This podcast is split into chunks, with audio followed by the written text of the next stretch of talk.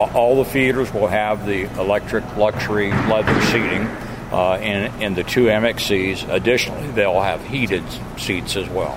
Um, yeah, so uh, nice. yeah, they're, they're very- very comfy. Very Yeah. comfy. Well, what's going on here is this is going to be the box office. Uh, un- Oh. unlike before, where when you came in, they were purchasing tickets off to each side like that.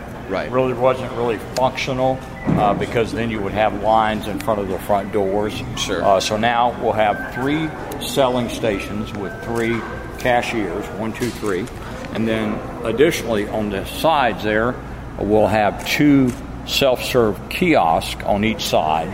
So we'll have the opportunity for four, five, six, seven selling stations. Sure. We'll, we'll, we'll keep these as backup, uh, Right. but uh, but this will be the main selling point here. The- so the big difference in the MXC is number one, the screen being 45 foot wide, uh, the electric heated uh, reclining seats, and then the most important thing in those are the Dolby Atmos sound.